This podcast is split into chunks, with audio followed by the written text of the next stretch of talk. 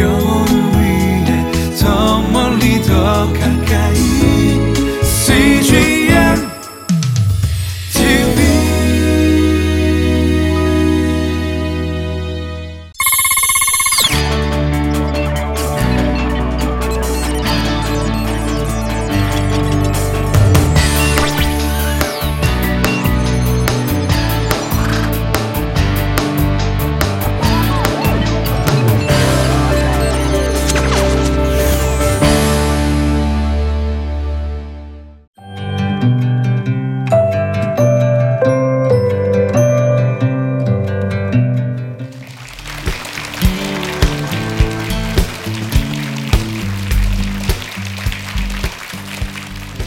반갑습니다.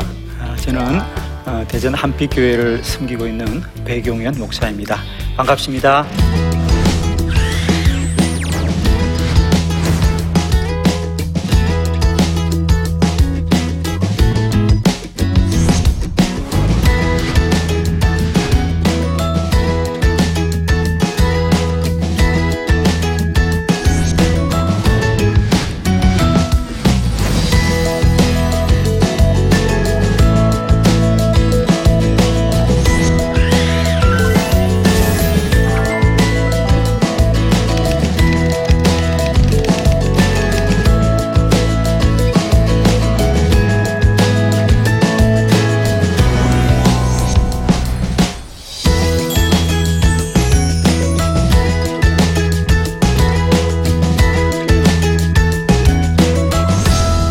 여러분의 기도는 안녕하십니까? 어, 예, 안녕하시죠?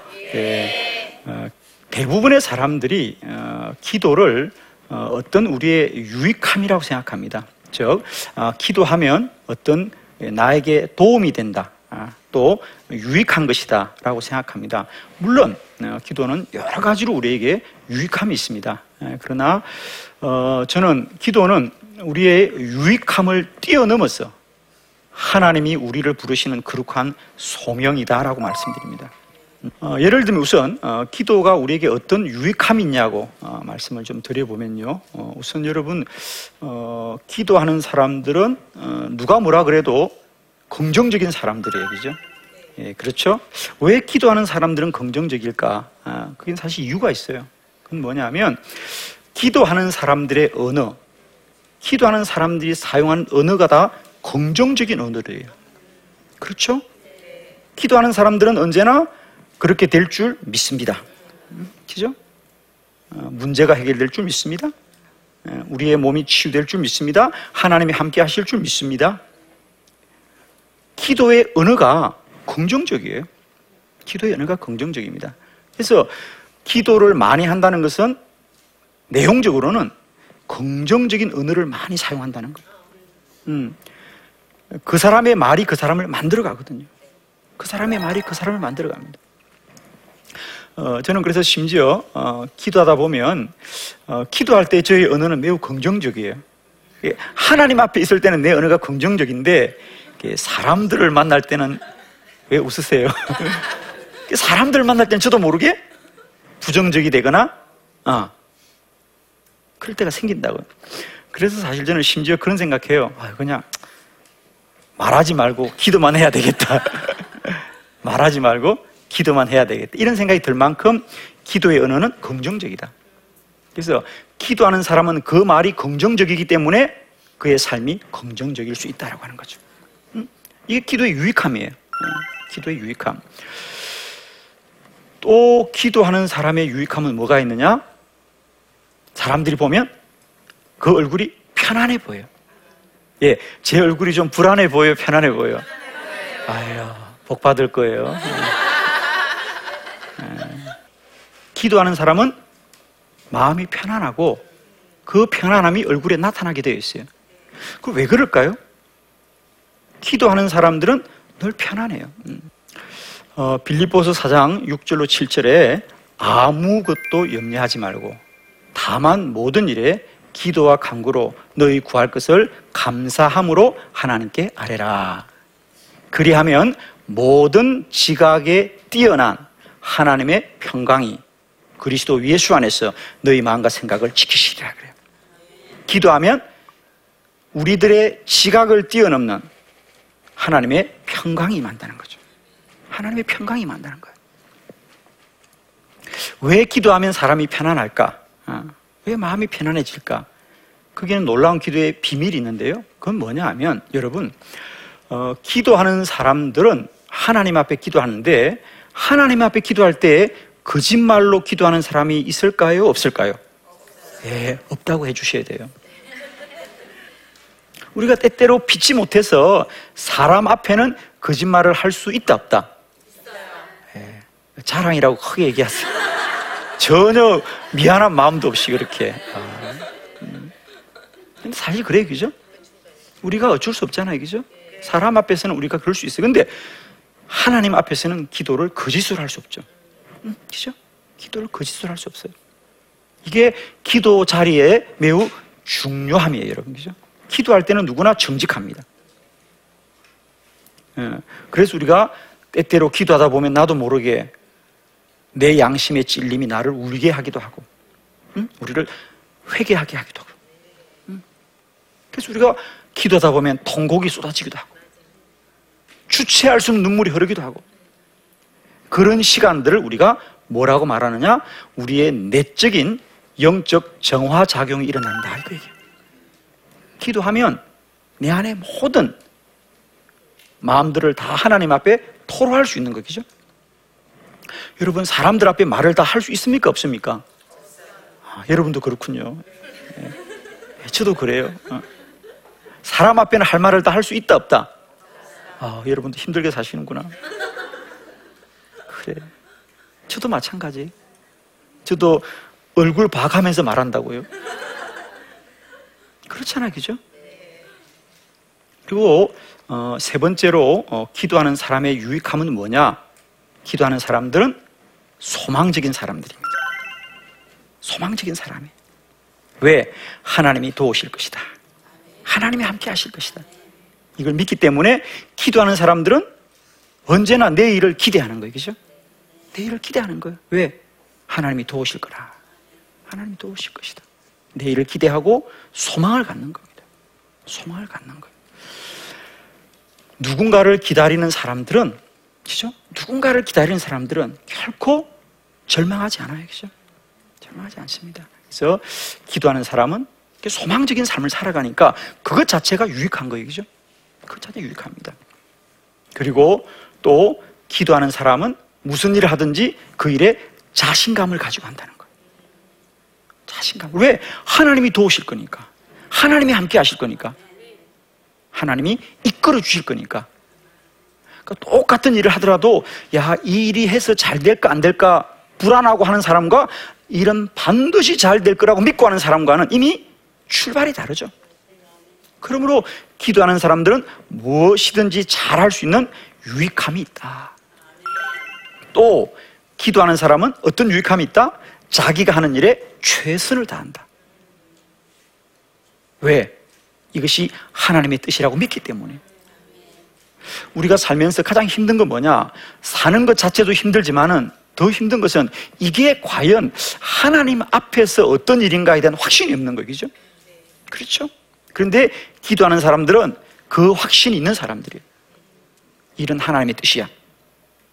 하나님이 반드시 그렇게 이루어 주실 거야. 라고 믿기만 하면 우리는 누구나 그 일에 최선을 다할 수 있는 거죠.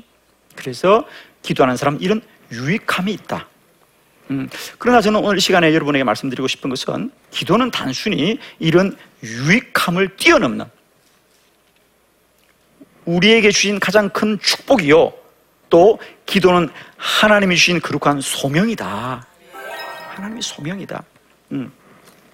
저도 이렇게 많이 기도에 관한 말씀을 전하고 제가 또 외부에 많은 집회들을 다니면 꼭 제가 듣는 질문이 있어요. 그게 뭐냐면 목사님은 어, 떻게 하셔서 그렇게 기도를 많이 하게 되었습니까? 그래요, 그죠? 음.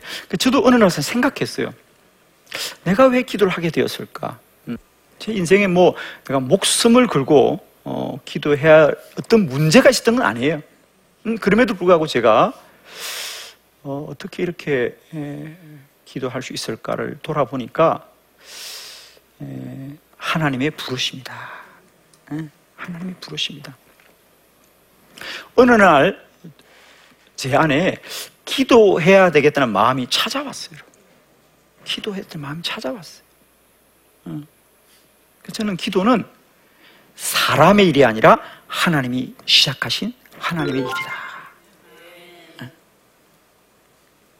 우리가 지금까지는 기도를 우리가 기도할 것인가 말 것인가를 우리가 선택할 수 있는 거라고 생각하는데 물론 그렇게도 기도를 합니다만은 기도는 사람의 일이 아니라 하나님이 이미 시작하신 일이다. 사실 오늘 이 이야기를 저는 여러분과 좀 많이 하고 싶은 거예요. 그죠? 음, 이 이야기를 여러분과 함께. 그래서 기도는 사람의 일이 아니고 하나님이 이미 시작하신 일이다. 이미 시작하신 일이다. 어, 저의 기도의 삶에 가장 큰 어, 떤 영적인 전환기가 되었던 말씀이 바로 어, 사무엘상 9장에 나오는 사울의 이야기예요. 사울의 이야기.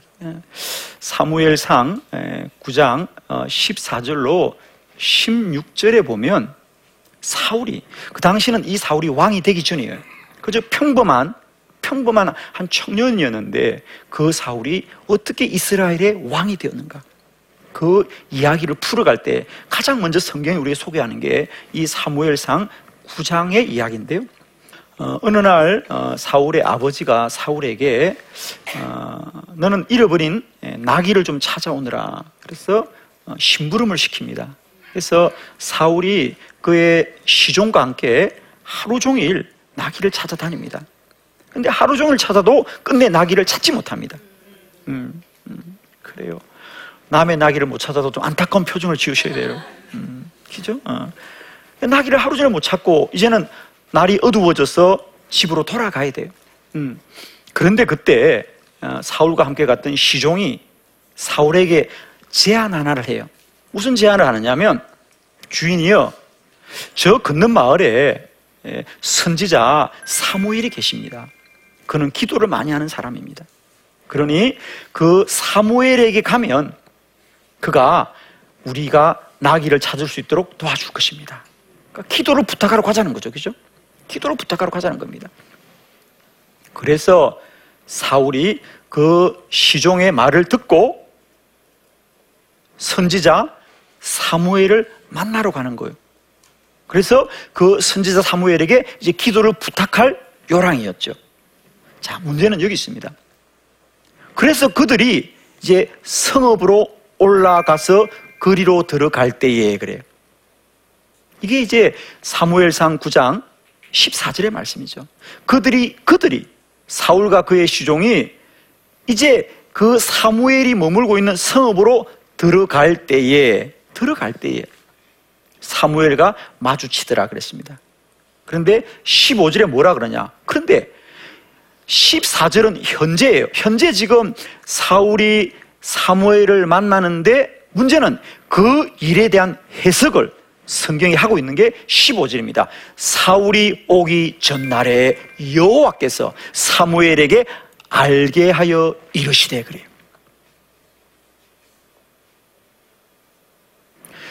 사울이 오기 전날이에요. 어제라는 겁니다. 어제.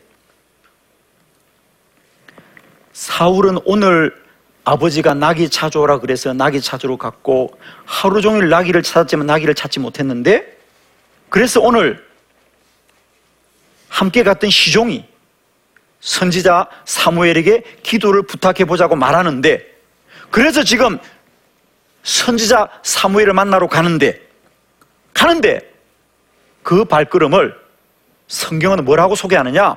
사울이 오기 전날에 여호와께서 먼저 사무엘에게 알게 하였더라. 그리고는 뭐라 그랬다고요? 내일 이맘때에 내가 베냐민 땅의 한 사람을 너에게 보내리니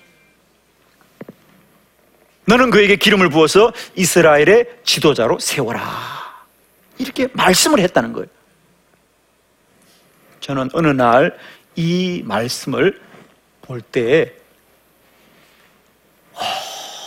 엄청난 놀라움이 저에게 찾아왔어요.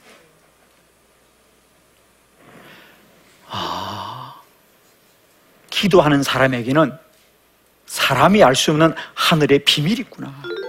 하늘의 비밀이 있구나. 사울은 오늘 나귀를 찾지 못해서 나귀를 찾아야 되겠다고 생각하고 선지자 사무엘을 만나러 가는데 사실은 하늘의 하나님은 사울이 오기 전날에 이미 사무엘에게 다 말하여 둔 거예요. 내일 사울이 찾아올 것도 말씀해 두었고 사울이 찾아오면 그에게 기름 부어서 이스라엘의 왕으로 삼아라는 것도 말씀해 둔 거예요. 이미 말씀해 둔 거예요. 그리고 사울이 선지자 사무엘을 만나러 가서 하나님이 말씀하신 대로 이스라엘의 왕이 된 거예요. 예. 남이 왕이 돼도 아멘 합시다, 여러분. 기도는 하늘의 비밀이 있다는 거예요. 그 비밀은 뭐냐? 하나님이 먼저 시작하신 일이다. 하나님이 먼저 시작하신 일이다. 자, 저는 오늘 기도자가 가지고 있는 세 가지 거룩한 소명들을 함께 여러분에게 소개하려고 하는데 첫 번째는 뭐냐? 기도하는 사람을 하나님이 정하였습니다. 기도하는 사람은 하나님이 먼저 정하였다는 겁니다. 오늘 사무엘상 9장 15절의 말씀대로 사울이 오기 전날에 여호와께서 사무엘에게 알게 하여 이러시되 자, 한번 제가 물어보겠습니다. 여러분, 오늘 사울이 하루 종일 나귀를 찾다가 찾지 못하여서 아, 선지자 사무엘을 만나러 가겠다고 생각하는 그 마음, 그 마음, 그 마음은 사울의 마음입니까? 하나님이 주신 마음입니까? 예, 하나님이 주신 마음이에요. 사실 사울은 그런 생각조차 없었어요. 누가 그러기 하기를 요청했다고요? 시종이, 시종이. 그의 시종이 선지자 사무엘을 만나봅시다 하고 제안한 거고. 여러분, 죄송한데요. 혹시 여러분이라면 하루 종일 나귀를 찾다가 찾아도 찾아도 못 찾고 힘들고 지치고 피곤하고 해는 지고 날은 어두워지는데 옆에 있는 아래 소, 종이 저기 저 걷는 마을에 선지자 사무엘한테 기도 부탁을 한번 해봅시다라고 말을 하면 여러분은 그 종의 말을 들을 거예요? 안 들을 거예요? 안 들을 거라고 빨리 말해요. 너무 착하네. 여러분, 우리 같으면 듣겠습니까? 안 듣습니다, 여러분. 그죠? 듣기가 쉽지 않다는 거예요. 그냥 가자, 해가 졌는데, 라고 하기 쉬운데, 그 종의 말을 들었다는 거예요. 이 사울의 마음이 아니에요. 종의 말이에요. 근데 그 종의 말을 사울이 들을 수밖에 없던 건 하나님이 그 마음을 움직여 준 거죠. 그죠? 하나님의 마음을 움직여 준 거예요. 자, 두 번째, 예, 기도의 응답은 하나님이 정하였습니다. 기도하는 사람도 하나님이 정하지만은 왜 우리가 기도를 소명으로 순종해야 되느냐면 기도의 응답도 하나님이 먼저 정하였다는 거죠. 그렇죠? 예, 오늘 16절에 보니까 내일 이맘때 내가 베냐민 땅에 한 사람을 네개로 보내리니 너는 그에게 기름을 부어 내 백성 이스라엘의 지도자로 삼으라. 그가 내 백성을 블레셋 사람들의 손에서 구원하리라. 내 백성의 부르짐이 내게 상달되었으므로 내가 그들을 돌보아노라 하셨더니 그랬어. 어, 많은 분들이 이런 생각을 해요. 음, 기도하면 하나님이 기도를 들어준다.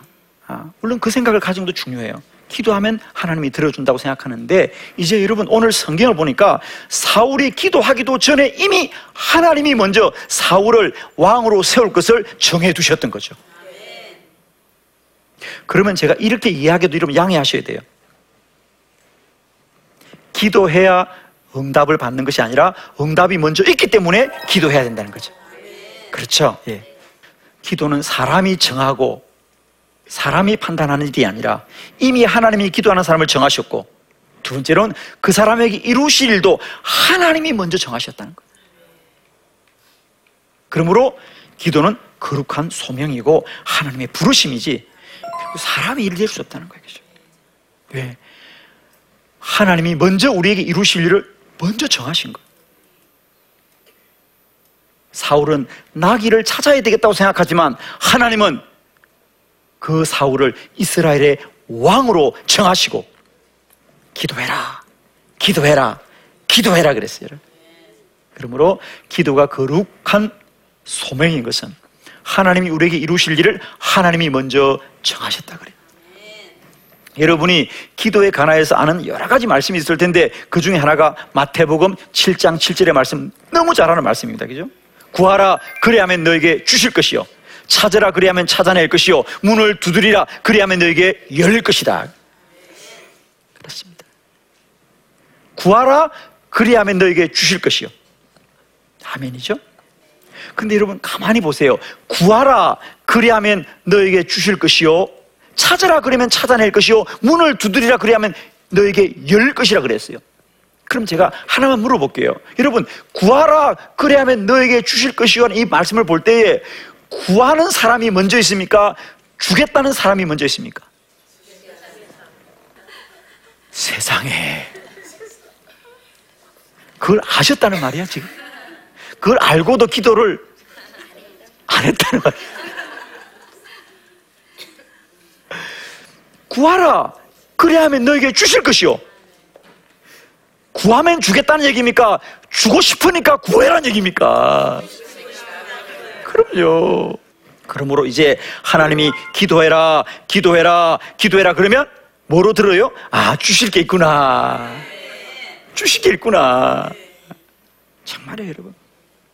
기도는 우리가 구해야 주시는 것이 아니라 하나님이 주고 싶은 것이 있기 때문에 기도해라, 기도해라, 기도해라. 그리고 기도가 하나님의 거룩한 소명인 세 번째 의는 뭐냐? 기도는 하나님의 뜻이 이루어집니다. 기도는 하나님의 뜻이 이루어지는 것이다. 오늘 사울 그는 나귀를 찾아야 되겠다고 선지자 사무엘을 만나러 가지만 사실은 하나님은 그를 이스라엘의 왕으로 세우고 싶은 하나님의 마음이 있어서 그의 발걸음을 이끌어 주시는 거예요. 기도는 사람의 뜻이 이루어지는 것이 아니라 하나님의 뜻이 이루어지는 거룩한 통로이다. 그러므로 우리의 기도는 반드시 이루어질 수밖에 없어요. 사람의 일이라면 사람의 일이라면 그것이 실수할 수도 있고 실패할 수도 있지만 하나님의 일은 완전하시는 것입니다. 그러므로 기도는 하나님이 이루시고 하나님의 뜻이 이루어지는 거예요. 우리의 뜻이 이루어지는 게 아니에요. 하나님의 뜻이 이루어지는 거예요. 그러므로 우리들의 기도를 통하여 날마다 때마다 하나님의 뜻이 이루어지시는 것을 여러분이 꼭 기억하시고 바람결이라도 기도할 마음이 드신다면 우리가 먼저 기도할 수 있기를 바래요.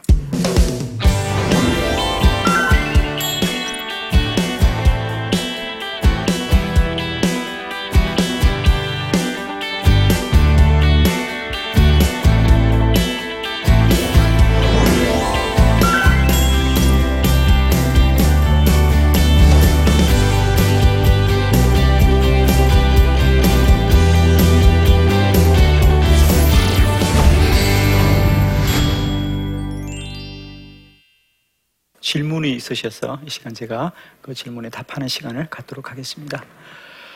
저는 어, 작은 개척교회를 섬기고 있는 리더입니다. 아, 교회 안에서 기도 운동을 시작하고 싶은데 어디서부터 어떻게 시작해야 할까요? 제가 정말 드리고 싶은 말씀이에요. 음, 한국교회 기도 회복은 어, 우리가 이제는 어, 기도하자는 어떤 주장이나 어떤 외침 이런 수준을 뛰어넘어서 기도를 가르치고 배우는 기도 학교 운동을 시작하자.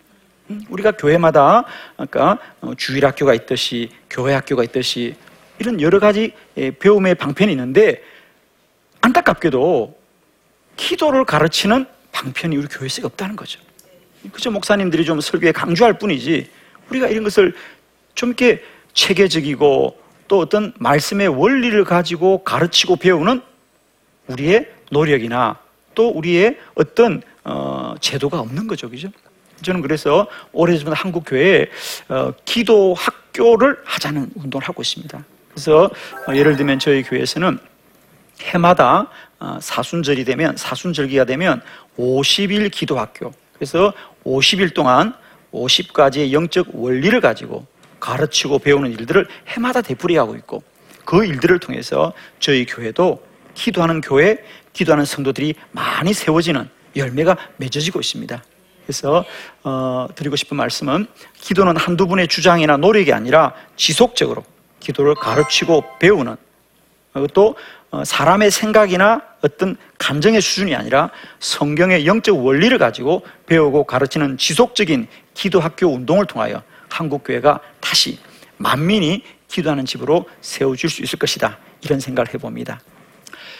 예, 그리고 두 번째 질문은 어, 새해를 시작하며 2019년에는 기도를 열심히 하자는 계획을 세웠습니다. 어떻게 하면 꼭 성공할 수 있을지 구체적인 방법을 알려주세요. 그랬습니다. 예, 이것도 참 좋은 질문입니다. 뭐 기도의 방법은 무엇이든지 상관이 없습니다. 그러나 우리가 그동안 교회 역사 가운데 많은 기도의 방법이 있어요. 그죠? 여러 가지 뭐 우리가 통성 기도나 혹은 묵상 기도나 혹은 금식 기도나 뭐 여러 가지 기도의 방편이 있습니다. 그러나 그런 모든 기도의 방편과 방법의 아주 어, 핵심적인 내용은 뭐냐? 어떻게 하면 사람이 사람의 생각을 뛰어넘어서 하나님의 뜻과 하나님의 마음이 임하는 자리까지 갈 수 있는가라고 하는 거죠. 자, 조금 더 쉽게 말씀을 드리면 누구나 기도할 때에 기도하면 기도하는 자리에 앉는 순간 하나님의 음성이 들려지거나 하나님의 마음이 느껴지는 건 아니에요. 누구나 앉으면 흔히들 어떤 망상이나 어떤 잡념이 생겨요. 어. 어, 분명히 기도 자리에 앉았는데, 아이고, 그래, 비가 오는데 빨래는 걷어놓고 왔을까. 아, 글쎄, 가스레인지를 껐나? 이런 생각이 들어요, 그죠? 예, 뭘 자랑이라고 크게 말해요. 저도 그래 사실은 그죠? 예, 그러니까 사람이 그런 생각에 계속 빠지면 기도를 하는 게 아니에요 이게. 아 이래서 기도가 안 되겠다. 그러고 그냥 우리가 일어나고 일어나는데 여러분 그 시간을 지나가야 된다는 거죠. 기도할 때 누구나 마찬가지입니다. 여러분만 생기는 게 아닙니다. 왜? 우리가 일상을 살다가 기도 자리에 온다고 바로 기도가 되는 게 아니에요. 음, 그래서 제가 드리고 싶은 얘기. 예, 할 수 있으면 좀 기도를 오래 하시라고 하는 거예요. 기도를 오래 하셔. 그래서 그런 내 마음의 생각이나 잡념이나 망상이 지나가면 드디어 하나님과 영적 교감과 하나님의 마음과 뜻이 내 마음에 느껴지는 그래서 모든 지각에 뛰어난 하나님의 평강이 그리스도 예수 안에서 너희 마음과 생각을 지키는 그런 수준에 들어가게 되면 누구나 처음에는 기도하는 게 어렵지만 정말 깊은 기도에 들어가면 이제는 기도를 멈추는 게 어려워진다. 그래서 제가 올 한 해 여러분에게 가장 쉽게 드리고 싶은 이야기는 할 수 있으면 기도는 좀 오래 하십시오. 그래서 우리가 좀 더 영적으로 더 깊은 자리까지 갈 때까지 인내하시고 기도의 자리를 지켜라 라는 제안을 드리고 싶습니다. 어, 다시 한번 제가 드리고 싶은 얘기는 기도는 사람 일이 아니라 하나님 일이다. 그리고 기도해야 우리가 복을 받는 것이 아니라 우리는 이미 기도하는 것이 복이다. 기도가 축복이다. 기도가 하나님의 거룩한 소명이다. 라는 말씀을 드리면서 2019년을 어, 새롭게 살기를 다짐하고 또 우리가 하나님의 사명에 더 충성하기를 우리가 소망할 때 어떤 구체적인 방법보다 우리가 무릎 꿇고 기도하는 은혜가 우리 모두에게 함께 하시기를 바랍니다. 저희 강의를 끝까지 들어주셔서 감사합니다. 사랑하고 축복합니다. 감사합니다.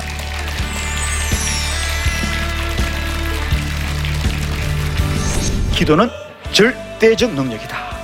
어떤 문제가 있을 수 있고 어떤 고난이 온다는 건 알지만은 그 고난이 무엇인지는 우리가 모른다는 거죠. 때마다 심하다. 어떤 상황마다 우리에게 주어지는 문제는 다양하다는 거죠. 그래서 문제는 상대적인 거예요. 그러나 문제가 무엇일지라도 문제가 무엇일지라도 문제가 어떤 상대적인 것일지라도 우리의 답은 언제나 기도할 것이다. 기도는 절대적 능력이라는 거예요. 기도가 응답이 되지 않는 것은 응답이 되지 않는 것이 아니라 하나님의 더 좋은 길이기 때문에 막으시는 것입니다. 막으시는 겁니다. 그러니까 기도를 막는 것도 기도의 응답이다.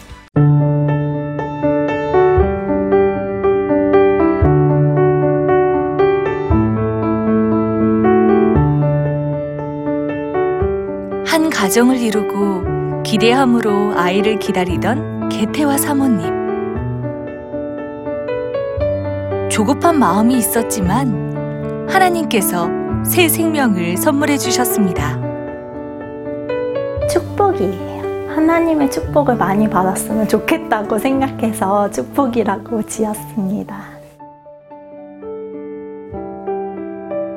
기쁜 마음도 잠시 임신 초기 계속된 하혈로 아무 일도 할 수 없었습니다. 그때부터 한 3개월 정도 교회를 못 갔어요. 너무 힘든 와중에 CGN TV를 통해서 새벽 기도를 드렸었어요. 하나님이 실험 가운데서도 내가 하나님을 얼마나 의지하고 있는지, 그리고 하나님을 얼마나 신뢰하고 있는지, 그걸 더 보시는 걸 거야라고 생각을 해요. 그 시기가 지나고 나서 하나님이 이 시간을 복되게 하셨다는 생각이 많이 들어요. CGN TV를 통해서 하나님 말씀이 흘러나오는 것 자체가 위로였던 것 같아요.